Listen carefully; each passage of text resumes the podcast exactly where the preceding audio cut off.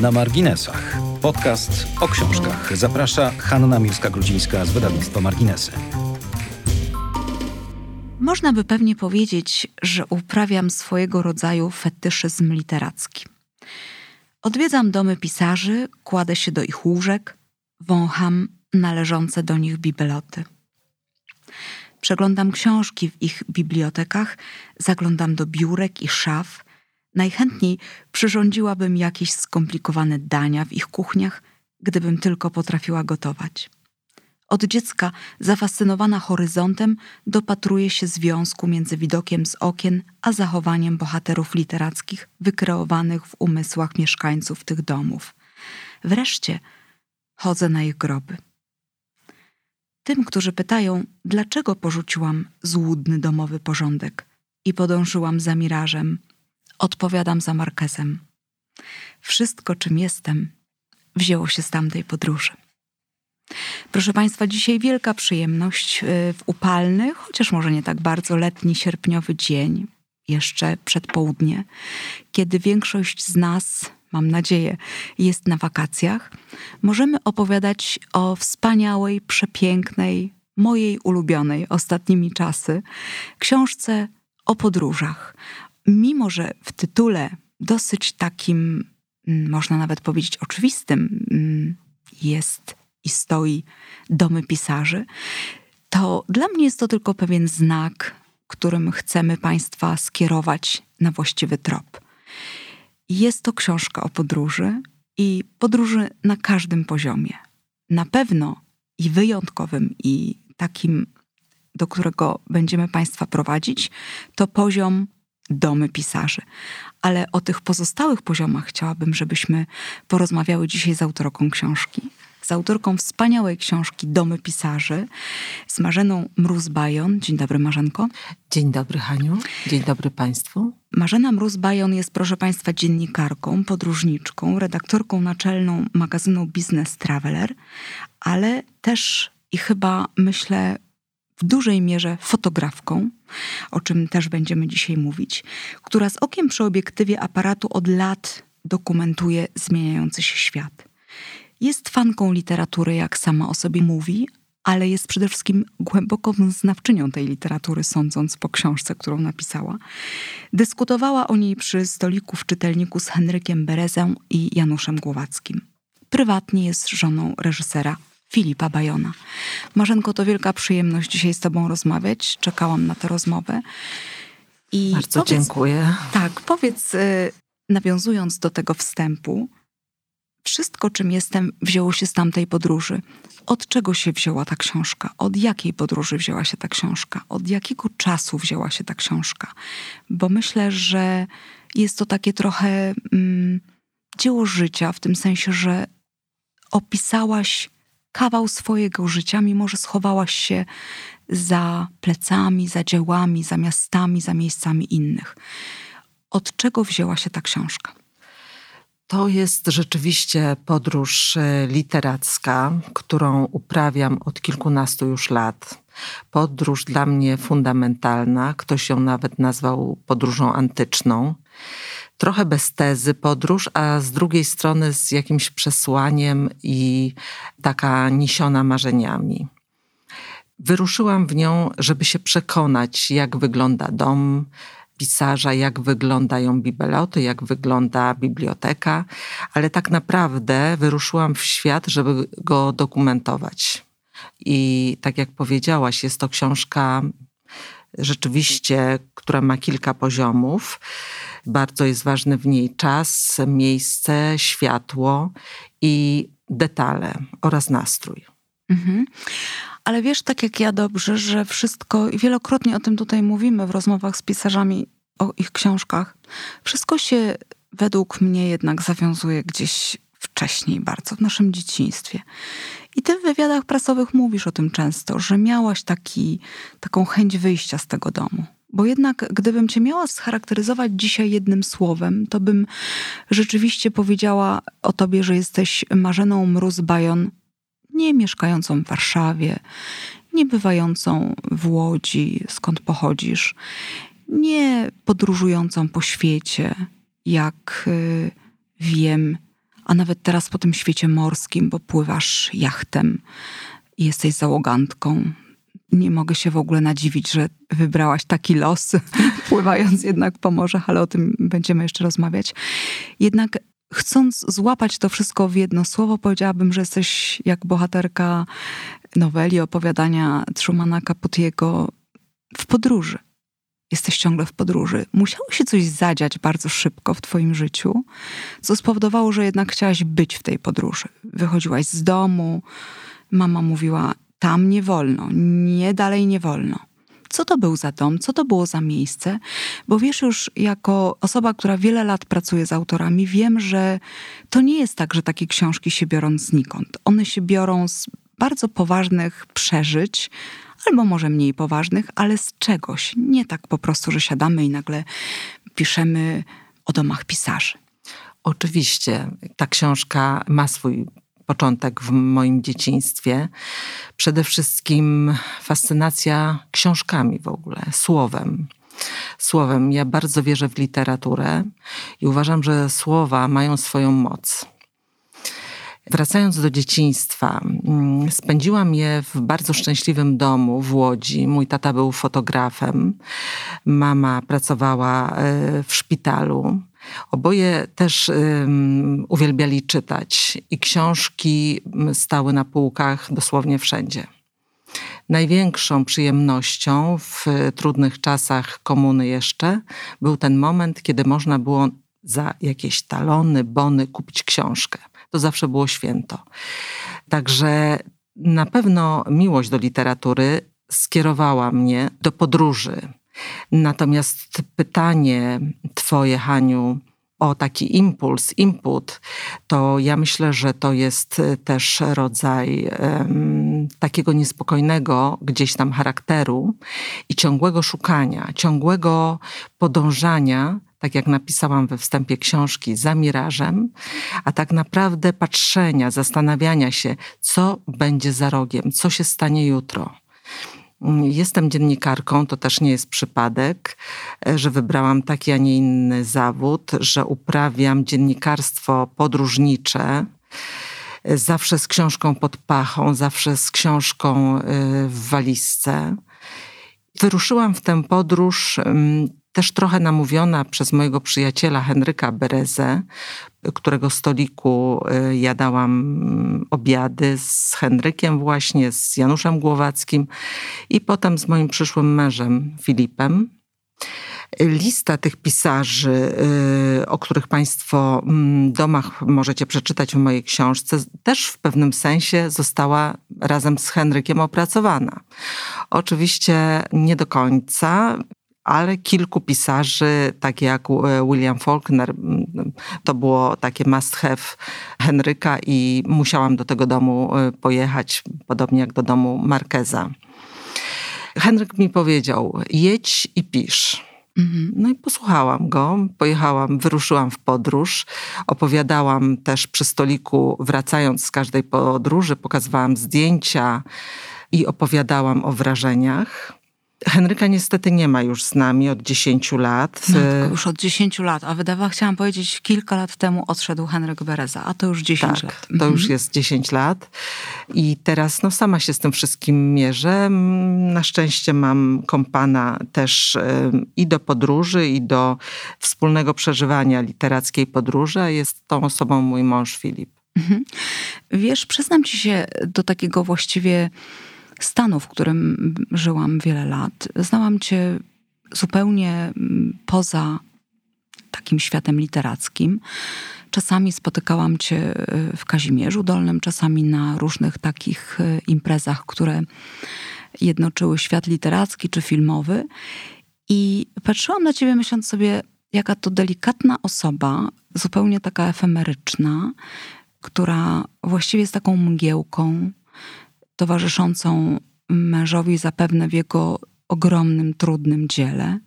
Wiedziałam, że jesteś dziennikarką, że prowadzisz duży magazyn podróżniczy, ale nigdy w życiu nie pomyślałabym, że jesteś autorką takiej książki. I to jest dzisiaj bardzo rzadkie, bo jeśli ktoś tak umie pisać i jeśli ktoś ma taką wiedzę jak ty, to myślę, że nie ukrywa tego w taki sposób. To jest wielka przyjemność odkrywać to, jakbym obierała trochę, może nie najlepszy to jest przykład, ale taka, takie obieranie cebuli z jedna warstwa, druga, trzecia i nagle odkrywam coś, czego, o czym nie miałam pojęcia. Nigdy w życiu nie połączyłabym cię z taką wspaniałą umiejętnością, oczywiście pisania, o czym już mówiłam, ale obserwacji, z umiejętnością podróżowania odpowiedniego, e, z umiejętnością organizacji tej podróży, a także, co powiem na końcu, z wielką odwagą. Bo proszę Państwa, dostajemy zbiór 14 opowieści, które są też różne gatunkowo. Czasami jest to opowieść, która jest taką fabułą bardzo prędką, która ma nam dostarczyć wiedzę i dostarczyć konkretne wiadomości. Czasami mamy esej literacki. Czasami, jak w przypadku opowieści o haiku, mamy właściwie króciutki rozdział, który jest napisany w taki sposób, że mamy taką opowieść wersową, bym powiedziała. Niezwykła jest ta umiejętność przemieszania tych gatunków, dostosowania gatunku do odpowiednio opisywanej osoby, bo inaczej piszesz o Markezie, którego niewątpliwie chyba kochasz najbardziej, inaczej piszesz o Faulknerze, który jest takim dziedzictwem pana Berezy dla ciebie, inaczej piszesz o Josie, inaczej o Mrożku, inaczej o Miłoszu. To jest naprawdę bardzo trudne, żeby książkę, która wydaje się, dostajemy książkę Domy Pisarzy. Czegoż się spodziewamy? Przede wszystkim dokładnego opisu domu pisarza albo miejsca, w którym on mieszka, tu stoi biurko, tu na tym biurku jest to, tu on żył tak, powinien być jeszcze portret i powinno być takie kompendium. Ale tu, proszę Państwa, nie spodziewajcie się Państwo tej książki, taki tutaj niczego takiego nie ma. Tu jest osobista opowieść, w której zaręczam Państwu, każdy chce nagle być. Bo to, co odczuwam dzisiaj po kolejnej, przyznam Państwu, lekturze tej książki, jest najlepsza, jaką mogę w sobie y, utworzyć, jednak zazdrość. I prośba do ciebie, żebyś mnie na drugi raz zabrała tam. Ja chcę pojechać z tobą, żebyś mnie pociągnęła za sobą w te miejsca, gdyż myślę, że nie mogłabym tego zobaczyć wszystkiego. Chciałabym, żebyś przede wszystkim opowiedziała o tym takim podziale gatunkowym. Ja myślę, że on jest y, w tobie, że on nie jest wykreowany, że ty piszesz emocjonalnie, czyli że piszesz w taki sposób, jak czujesz. Nie zastanawiasz się, że teraz o tym pisarzu napiszesz tak, a o tym greckim poecie tak, a o kimś tam jeszcze inaczej. To przychodzi naturalnie. Chciałabym, żebyś opowiedziała właśnie o tym takim fabularnym ujęciu i o tym, jak to jest, że znajdujesz w sobie tyle siły, żeby dotrzeć w te miejsca? Przede wszystkim bardzo dziękuję za te fantastyczne słowa. Nie spodziewałam się ich e, i mm, no, moje skrzydła w tej chwili się znów poderwały. Chciałabym muszą, się... Muszą, bo mamy dalsze różne właśnie, projekty. Właśnie. Bardzo, bardzo Ci dziękuję za te słowa. To rzeczywiście tak jest, że ja siadając do napisania rozdziału, powiedzmy o domu Czesława Miłosza, czy do opisania Macondo Gabriela Garcia Marqueza, czy y, miejsc związanych z Mario Vargasem Llosą, ja nie zastanawiam się, jaką przyjmę formę. Tak jak podróż mnie niesie często, tak i potem piszę i ta historia niesie moje pióro, można tak powiedzieć. Kiedyś można by tak było powiedzieć, mm -hmm. a, ale oczywiście wystukuje wszystko na klawiszach komputera. Myślę, że na pewno tutaj jestem pod wpływem lektur danego pisarza. Właśnie, tak. Ponieważ bardzo się mm, szczegółowo przygotowuję do każdej z podróży. Ja staram się przeczytać wszystkie książki a jeżeli czegoś nie zdążę przeczytać, to zabieram je jeszcze do walizki. Walizka jest bardzo ciężka. Zdarza się tak, że połowa miejsca w walizce to są książki właśnie, które doczytuję, z których czerpię na miejscu. Wprowadzam się też trochę w, w czasie tej podróży, można powiedzieć, w taki trans. trans który y, zostaje gdzieś we mnie. Ja też robię notatki, będąc w podróży i dokumentuję wszystko przy pomocy aparatu fotograficznego, i ta dokumentacja jest dla mnie też niezwykle ważna. Po pierwsze, ważna jest, bo mogę sobie jakiś szczegół, którego wcześniej nie zauważyłam, dojrzeć. Tak jak na przykład w domu Markeza zobaczyłam, że zastawa jest biała, porcelanowa z granatową obwódką. tak. Również Marquez opisując swój dom y, opisywał tę zastawę. Więc to są takie rzeczy, które potem się niezwykle przydają przy mm, już takim dosyć mozolnym pisaniu poszczególnych rozdziałów. Także fotografia też jest tutaj bardzo istotna. Mhm. O fotografii jeszcze powiemy, bo to jest też bardzo ciekawa sytuacja. Zwłaszcza, że proszę Państwa, może rzeczywiście już pora i czas, aby przejść do tak zwanego konkretu. Mamy 17 opowieści o pisarzach, 17 podróży, ale tak naprawdę zmultiplikowane jeszcze, bo mm, każda podróż to nie jest tylko jeden dom pisarza. Oczywiście. I proszę Państwa, aby Państwu już tak na wstępie od razu powiedzieć, to proszę nie liczyć na to, że Państwo dostaniecie na przykład opowieść o domu Miłosza, bo Marzenka tam była i to wszystko zobaczyła. Byłaś Byłam. na miejscu, gdzie stał dom Miłosza ale go nie opisałaś, ponieważ go nie ma. A mimo to on jednak funkcjonuje tutaj w tej książce jako dom pisarza. Byłaś w różnych miejscach, które na przykład y, są bardzo konkretne dla pisarza, ale są one w różnych miejscach, domach. I jest dom w jednym miejscu jego, i ten opisujesz, potem znowu jedziesz kawałek dalej, opisujesz kolejny dom, potem znowu jedziesz kawałek i znowu opisujesz kolejny dom. Czasami to są inne państwa, a czasami to jest w tym samym państwie, a czasami nawet w tym samym mieście. Bardzo ciekawy zabieg, który właśnie rozbija taką ewentualną, takie poczucie znużenia, które by mogło towarzyszyć czytelnikowi, właśnie przez tę różnorodność. To są różni pisarze, różne domy, różny stan tych domów. Czasami to jest tylko widok na dom, który widzisz w wyobraźni. Powiedz, w jaki sposób y, wybrałaś te 17 miejsc? Czy to jest tak, że wybrałaś je ze względu na książki, które lubisz tych pisarzy czy poetów? Czy wybrałaś się ze względu na urok tych miejsc? Bo niektóre, szczerze mówiąc, nie są w ogóle urokliwe. Urokliwa jest historia, która jest kontekstem dla nich. Co stało za tym wyborem? Znów muszę podziękować najpierw za to, co mówisz, bo. Ja Ci dziękuję za całą tę książkę. Naprawdę, to jest wielka przyjemność móc ją publikować. Ja bardzo dziękuję, bo mm, miałam nadzieję, że, y, że książka ukaże się w bardzo dobrym wydawnictwie i tak się też stało. Także dziękuję bardzo, Haniu, i dziękuję wszystkim za, za to, co robicie, żeby ta książka dotarła właśnie do czytelników lista pisarzy y, jest mojego autorstwa z pewnymi wpływami Henryka Berezy, tak jak już powiedzieliśmy. Czyli sprzed lat, czyli książka się rodziła wiele lat. Książka się rodziła kilkanaście lat, mhm. około dwudziestu lat. No tak, bo te podróże Przyznam. trzeba było odbyć. Proszę Oczywiście. Państwa, to jest ogromna droga. Ja policzyłam te podróże. Właściwie y, miałam trudność, ponieważ no, tak jak do domów Tomasza Mana. Tych domów jest na świecie wiele, tych tak. miejsc związanych z Manem. Ja opisałam tylko pięć, ale tak naprawdę no, to było co najmniej pięć podróży. Wszystkich podróży, które mi pomogły napisać tę książkę, było, proszę Państwa, około 60 e, mogłam je odbyć, ponieważ jestem dziennikarką, ponieważ prowadzę magazyn o podróżach. To mi pomagało.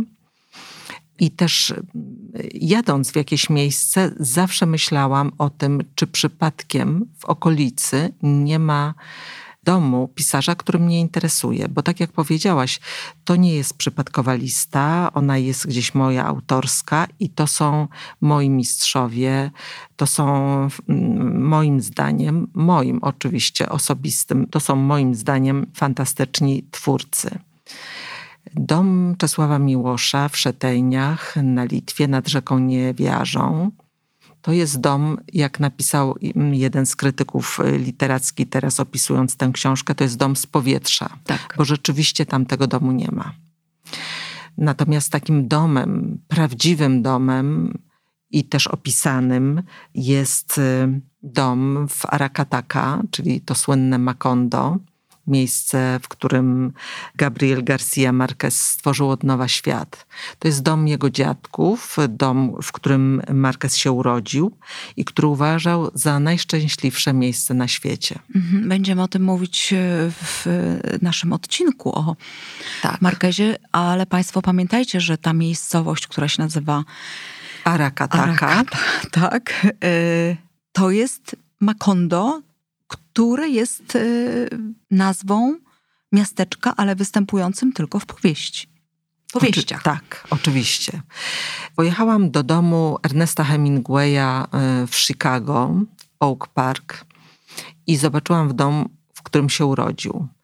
Czy mogłabym napisać o nim rozdział, nie będąc w innych miejscach. Nie. Pojechałam jeszcze w wiele innych miejsc, między innymi do jego y, fantastycznego domu na Key West na Florydzie.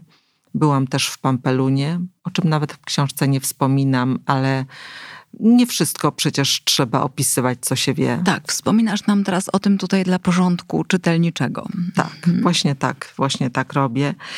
I oczywiście dotarłam do mieszkań paryskich Hemingwaya, w których tak wiele się działo, które były tak ważne dla jego twórczości. Tak, i one chyba najbardziej też y, zostały zdyskontowane na przykład przez film, prawda? Hemingwaya Oczywiście. znamy i jego okres paryski przez y, film Woody'ego Allena, czy przez opowieść Alice Bitoklas. To jest tamten Hemingway. I u ciebie możemy go poznać jeszcze gdzie indziej, w tych jego innych miejscach. Tak, tak.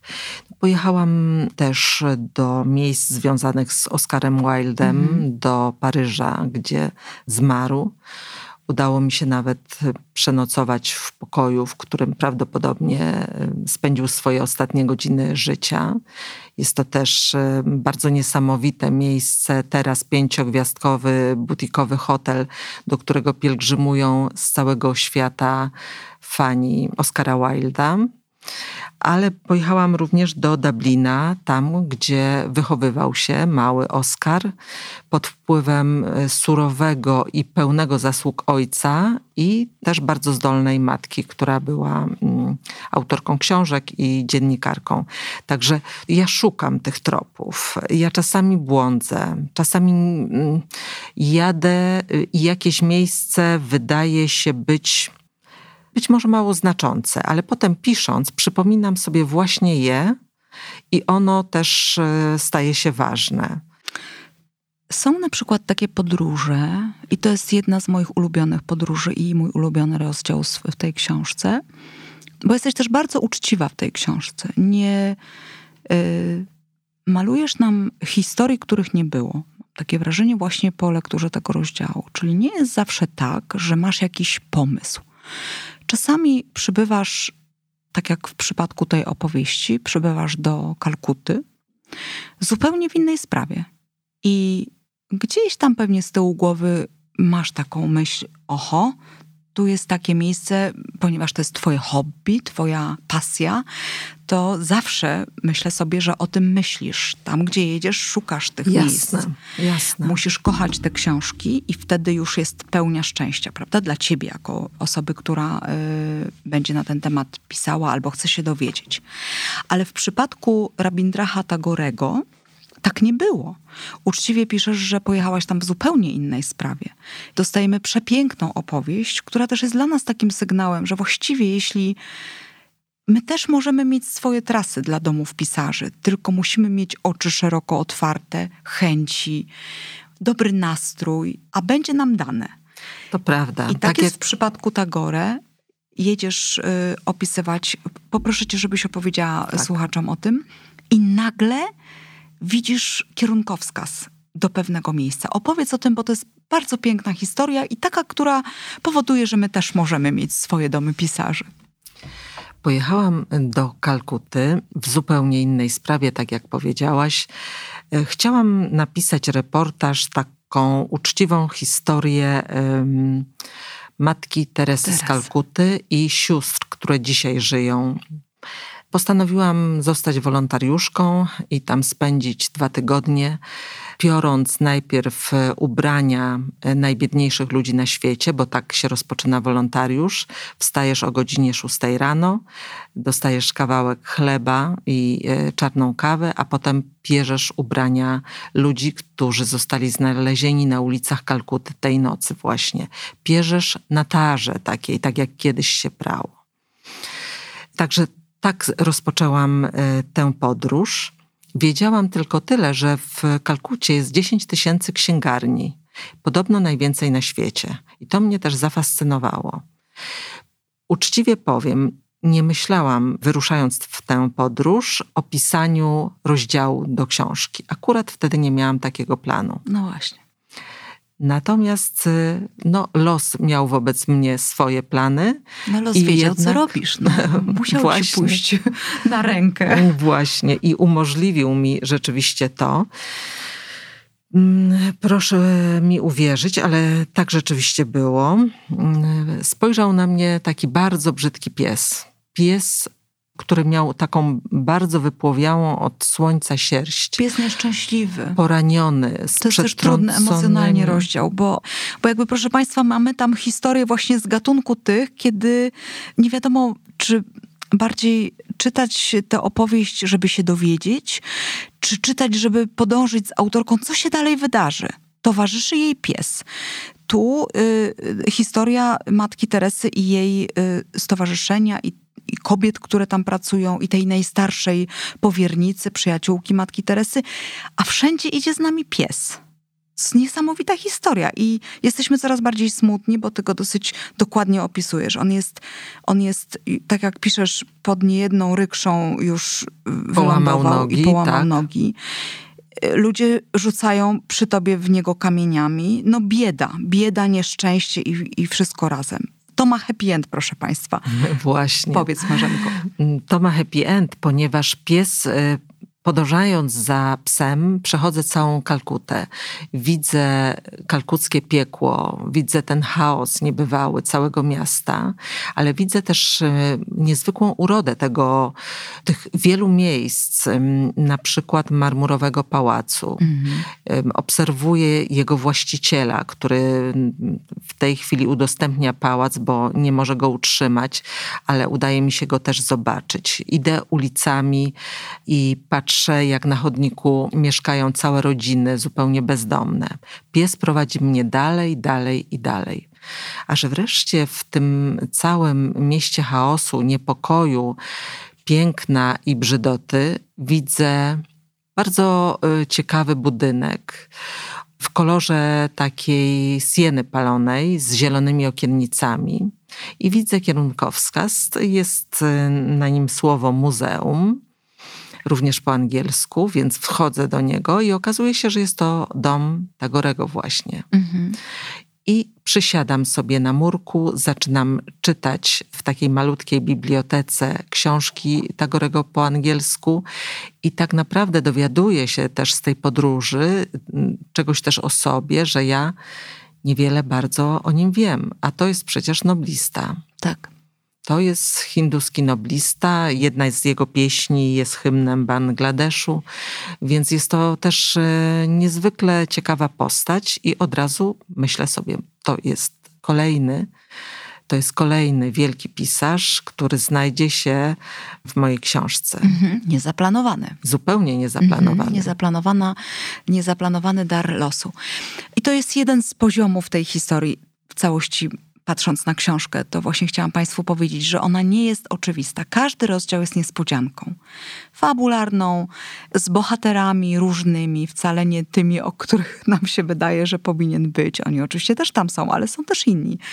Dlatego ona jest taka kolorowa, jest taka w gruncie rzeczy bardzo wesoła, jest taka optymistyczna, a przede wszystkim to, co wydaje mi się, powinna mieć tego typu książka, rozbudzająca zainteresowanie w czytelniku. Ja myślę, że dzisiaj, kiedy jesteśmy już y, prawie miesiąc y, od premiery książki, kiedy książka jest y, na topkach różnych sprzedażowych, kiedy mamy tak dobre, przyjemne, miłe, serdeczne, ważne listy od czytelników na temat jej lektury. Czy masz takie poczucie albo kontakt z czytelnikami, bo jest też y, profil na Instagramie Domy Pisarzy, Tak. jest też profil na Facebooku Domy Pisarzy. Czy masz takie sygnały od swoich czytelników, że oni też szukają, że też mają swoje domy pisarzy, że ta książka do czegoś ich namówiła w tych podróżach choćby letnich, nawet po Polsce oczywiście, bo tutaj to są dopiero domy pisarzy. Czy ty zasiałaś tego bakcyla w ludziach? Mam nadzieję, że tak i mam na to dowody, a to są właśnie SMS-y, wpisy, telefony nawet, e-maile, gdzie czytelnicy dzielą się ze mną swoimi spostrzeżeniami, swoimi ulubionymi domami pisarzy i w Polsce, i za granicą. I pytają, czy będzie kolejny tom i czy w tym kolejnym tomie będzie ten i ten pisarz, czy będzie Ginter Grass na przykład, w, no. który, który mieszkał w Gdańsku. Tych pytań jest bardzo, bardzo wiele. I to jest... Pytań i takich podpowiedzi też, podpowiedzi. prawda, od czytelników, bo to jest czytam czasami ciekawe. tam, co tak, piszą, tak, więc tak. naprawdę to są tak ciekawe historie i rzeczywiście miejsca i nawet nie wiemy, ilu tych pisarzy wokół nas nawet tutaj jest, że myślę, że to jest bardzo inspirujące dla ciebie. Bardzo, bardzo i tworzę sobie już kolejną listę i przyznam, że mam już 30 nazwisk. Hmm, proszę Państwa, jaka przyjemność nas czeka. Czy to jest 30 nazwisk, które Ty musisz odwiedzić? Czy to jest 30 nazwisk, wśród których już masz materiał gotowy? Na szczęście jest to 30 nazwisk, gdzie myślę, że połowa z nich to ten materiał jest już zebrany. Na szczęście mówię, bo jednak pandemia też ograniczyła możliwości wyjazdu ale ja świadomie dosyć nie, mm, jakby całego materiału nie wykorzystałam pisząc tę książkę, licząc, że będzie mógł powstać jej drugi tom. Mhm, tak się stanie, proszę Państwa. Nie możemy jeszcze powiedzieć Państwu, kiedy na, mamy nadzieję, że może uda się to na w przyszłym roku, ale na pewno drugi tom powstanie, bo, bo Państwo te, o to też prosicie, bo taka książka jest potrzebna. Marzenko, czy pomyślałaś kiedyś o tym, że ten dobór pisarzy i dobór też lektur, bo to zawsze na początku jest książka, co też jest fascynujące tutaj, czyli twoja lektura, twój wybór, to jest klasyka gatunków, że jest coś takiego, co cię bardzo łączy z przeszłością, że akurat w tym tomie chyba nie ma takich nazwisk, które mogłabyś sobie dzisiaj pójść do tego domu, nawet porozmawiać z pisarzem, opisać, pisarz mógłby pozwolić wejść do tego mieszkania. Czy ten wybór, żeby nie dotykać świata dzisiejszego, a raczej przenieść się do przeszłego, jest takim sygnałem od ciebie, że ty lubisz klasykę i i chcesz z nią być? Czy to jest sygnał dla czytelnika, żeby nie zapomnieć o przyszłości, o klasyce? Bo nawet, proszę Państwa, to co mnie bardzo zachwyciło, kiedy dostałam maszynopis od Marzeny, to ta, ta, ten y, cytat był od razu na początku, to jest cytat y, z Williama Faulknera, który powiedział tak. Ten cytat jest przytoczony. Pamiętaj, Tołstoj powiedział o Annie Kareninie jedynie to, że była piękna i widziała w ciemności jak kot. To wszystko, co o niej napisał, aby ją scharakteryzować i najlepiej pokazać jeden gest, cień gałęzi i pozwolić, aby umysł stworzył dzieło. To jest z książki Lion in the Garden. I to, że ten cytat otwiera książkę, nie jest przypadkowe. Czy te opowieści to nie jest dla nas taka Anna Karenina opisana jednym zdaniem? Czyli ty dajesz nam taki y, sygnał. Dajesz tytuł książki, różnych książek, dajesz sylwetkę autora, pokazujesz miejsce i kontekst, w którym oni są i mówisz, a teraz czytajcie. Muszę się z tym zgodzić. To fantastycznie, że tak to odczytałaś i mam nadzieję, że moi czytelnicy również tak podejdą tak. do tej lektury, bo też e, nie przez przypadek jest treść, ale są też fragmenty utworów przy każdym z rozdziałów i są też zdjęcia. Tak, i o tej konstrukcji teraz powiedzmy. Drugi taki plan tworzą fotografie. I o czym wspomniałam, czasami jest e, tak, że wydaje nam się, że e, no, skoro domy pisarzy i konkretni pisarze, portret, no bo musimy sobie zwizualizować dzisiaj wszystko. Nic bardziej mylnego, proszę Państwa, tu nie ma portretów pisarzy. Czasami są, ale to są murale na przykład, albo przetworzone na zupełnie inny sposób i w zupełnie innym celu. Raczej pokazujesz nam miejsca, kolory i taki dialog, który te zdjęcia mają z tekstem. One nie tworzą osobnej fabuły, one są uzupełnieniem Twojej treści. Taki był zamysł od początku. Tak, taki był od początku zamysł i, i, mm, bardzo się cieszę, że wydawnictwo, że marginesy zdecydowały się e, na mm, publikację zdjęć w wersji kolorowej, bo myślę, że to, tak jak mówisz, te kolory również są ważne dla całej opowieści. Także tutaj zdjęcia są ważne. Ja we wstępie też powiedziałam za Susan Zontag, która uważała, że fotografię można nawet nazwać cytatem. I moim zdaniem udowadniamy to w tej książce, ponieważ e, zdjęcia, które się w niej znajdują, można by było podpisać cytatami z książek autorów. Mhm. I tu kolejny znowu plan i pewien poziom odczytania tego tekstu, czyli cytaty. I w dosyć zupełnie niesamowity sposób również włożone do tego tekstu. Ty się przepraszam za użycie tego słowa, bo ono ma taki trochę negatywny kontekst, ale nie o to mi chodzi. Ty się nie silisz na to, żeby koniecznie tekst był uzupełniony cytatem, żeby to tak pasowało do siebie. Właśnie wcale nie. Zachwyca mnie, że te cytaty często pasują, ale czasami są na końcu rozdziału tylko po to, żeby czytelnik mógł poczytać. Tak, rozsmakować, się, prawda? Się, mógł... I wrócić do lektury. Tak. Y, wrócić do lektury pisarza czy poety, którego zna. Z... Albo nie zna. Albo nie zna. Bo, proszę Państwa, liczymy na to, że i to jest znowu ten chytry plan autorki, że ona nas ciągle kieruje w stronę tej literatury. Niby opowiada o przygodach, o swoich, na końcu o tych miejscach, o tragicznych zresztą często biografiach autorów, ale na końcu zawsze jest książka. I to, że są tam cytaty, właśnie jest takim dowodem na to, że absolutnie ciągniesz w stronę tej literatury. Tak, taki był mhm. zamysł. Mhm. Taki był zamysł, żeby przybliżyć, żeby uruchomić wyobraźnię. Uruchamiając swoją wyobraźnię, myślę, że uruchomiłam też wyobraźnię czytelników i wszystkie te konotacje, skojarzenia, mam nadzieję, że po prostu prowadzi to do jednego, do sięgnięcia potem po książki tych wspaniałych pisarzy. Mhm. Ostatnia właściwie taki blok tematyczny, o którym chciałam z Tobą porozmawiać, to jest y, układ nazwisk w tekście. Czy on jest y, przygotowany w taki sposób, żeby jednak był fabularny?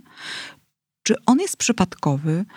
Czy on jest y, może pewnym kompromisem na skutek pracy z redaktorem tego tekstu? Jak to jest? Bo rzeczywiście tworzy przepiękną, spójną, własną opowieść. Powiem szczerze, bardzo szczerze. Układ rozdziałów napisał się sam. Ja pisałam y, jeden po drugim i te rozdziały wybierałam. Zaczęłam od Czesława Miłosza, bo tak chciałam, tak, tak postanowiłam. Kolejny rozdział to opis domu i opis miejsc Kawafisa, a potem mhm. to już jest droga do Makondo. Ktoś teraz dopatrzył się nawet pewnej klamry mm, w całej strukturze mm, rozdziałów, bo pierwszy i ostatni rozdział to są rozdziały o polskich pisarzach, o Czesławie Miłoszu, a kończymy Sławomirem Mrożkiem. Ta Oraz klamra, o domach, których nie ma. Tak. Bo w przypadku mrożka to jest, dom istnieje, dom istnieje dom, ale, ale państwo, już tam... Państwu, Oczywiście. to jest podróż z panem Filipem, z mężem tak. twoim. Ale państwu nie zależało na tym, żeby wejść do tego domu. Chodziło o taki sygnał, który wszedł do rodzinnego języka, czyli. Założyliśmy się, kto pierwszy zobaczy mrożka. Tak, I to się udało. To się udało. Zobaczył to się udało. Pan Filip pierwszy. Filip zobaczył pierwszy pana Sławomira Mrożka. Ja nawet nie wierzyłam. Założyliśmy się o szampana i ostrygi. Filip wygrał. I to powiedzenie, kto pierwszy zobaczy mrożka, weszło do kanonu naszych takich sygnałów e, rodzinnych. Mhm. Zróbmy coś, mm, coś, co jest niemożliwe, ale tak naprawdę bardzo prawdopodobne, że to się może zdarzyć. Także tak to z mhm. wyprawą do Nicei i do domu pana Sławomira Mrożka było. Ale to jest nie tylko spotkanie z Mrożkiem, a ponieważ wróciliśmy tam do Nicei już w czasach pandemii, nie chcę zdradzać szczegółów, bo to przecież dowiecie się Państwo tego z książki, ale to jest ostatni rozdział, rozgrywa się w Nicei, e, Mrożek już nie żyje, a na świecie szaleje pandemia. Mhm. I Marzenko, raz się zdarza, że nie do końca mamy do czynienia z pisarzem. To jest podróż na północ. Mm, tak, to jest podróż na wysepkę Foro, tak. na Gotlandię i to jest dom, e, to jest dom e, Bergmana który moim zdaniem jest wyśmienitym pisarzem. Napisał trzy książki. Laterna Magika jest tak. moim zdaniem jedną z najpiękniejszych autobiografii. Dlatego uznałam, że jest i reżyserem, i pisarzem, a ja tutaj go przedstawię bardziej jako pisarza właśnie. Mhm. Zachwyca mnie też, że w tym zestawieniu znalazł się Leonardo da Vinci. Właśnie, też y, można byłoby powiedzieć wszystko o Leonardzie da Vinci, niekoniecznie nazywając go pisarzem, ale przecież pisarzem był, był poetą, tworzył bajki, kalambury, jest autorem mm, też wielu książek. Proszę Państwa, y, mamy też miejsce Marka Aureliusza i to jest taka opowieść, którą Marzena właściwie snuje z okna z okna hotelu przy Campo di Fiori, obserwując Rzym, Rzym XXI wieku, tak naprawdę będąc rozkochana w twórczości Marka Aureliusza. Bo to jest tomik, który y, leży... Zawsze leży u mnie mhm. w domu i ponieważ teraz mam dwa domy, jeden w Warszawie, drugi nad morzem, to y, mój pasierb kupił mi drugi tomik, też ostatnio wydanego tak. Marka Aureliusza i zawiozłam go nad morze i leży również w tym domu nadmorskim. I jest tu też opowieść, której się nie spodziewałam, bo jest to opowieść przygnębiająca z racji tego, że jej nie znałam i nie wiedziałam, że takie losy były Ezry Pounda. Myślę, że większość z nas to jest już tak zapomniana postać i właściwie przeszła w takiej złej chwale do historii literatury i do historii. Dlaczego zdecydowałaś się napisać o nim? Dlatego, że będąc w Wenecji, miałam do wyboru wiele możliwości. Tam przecież są domy, no chociażby Brockiego, mogłam wejść do domu Kasanowy, do wielu, wielu autorów, którzy w Wenecji przynajmniej przez jakiś czas mieszkali. Ale przypomniał mi się Ezra Pound i wiedziałam o nim trochę. Wiedziałam, że fascynował się Eliot. To uznałam za taki sygnał, że ja nie mogę pominąć e, tutaj w tej mojej trasie po świecie w poszukiwaniu autorów Ezry Pounda. Nie wiedziałam, gdzie mieszka Pound, nie znałam jego adresu. Wiedziałam, że to jest Dorsoduro, że to jest jeden z malutkich domków gdzieś Pojechałam tam zimą do takiej zamglonej Wenecji i zaczęłam przeczesywać dosłownie ulicę po ulicy, kanał za kanałem, aż wreszcie trafiłam do tego gniazdka domku miłości, jak to nazywali Ezra Pound i Olga Rucz, z którą tam przez wiele lat e, mieszkał. I zobaczyłam napis na dzwonku do drzwi, napisane takim dziecięcym, pismem. Myślę, że napisała to Olga Rucz albo sam mm, Ezra Pound. To mm, na dzwonku jest napisane Olga Rucz po prostu, mhm.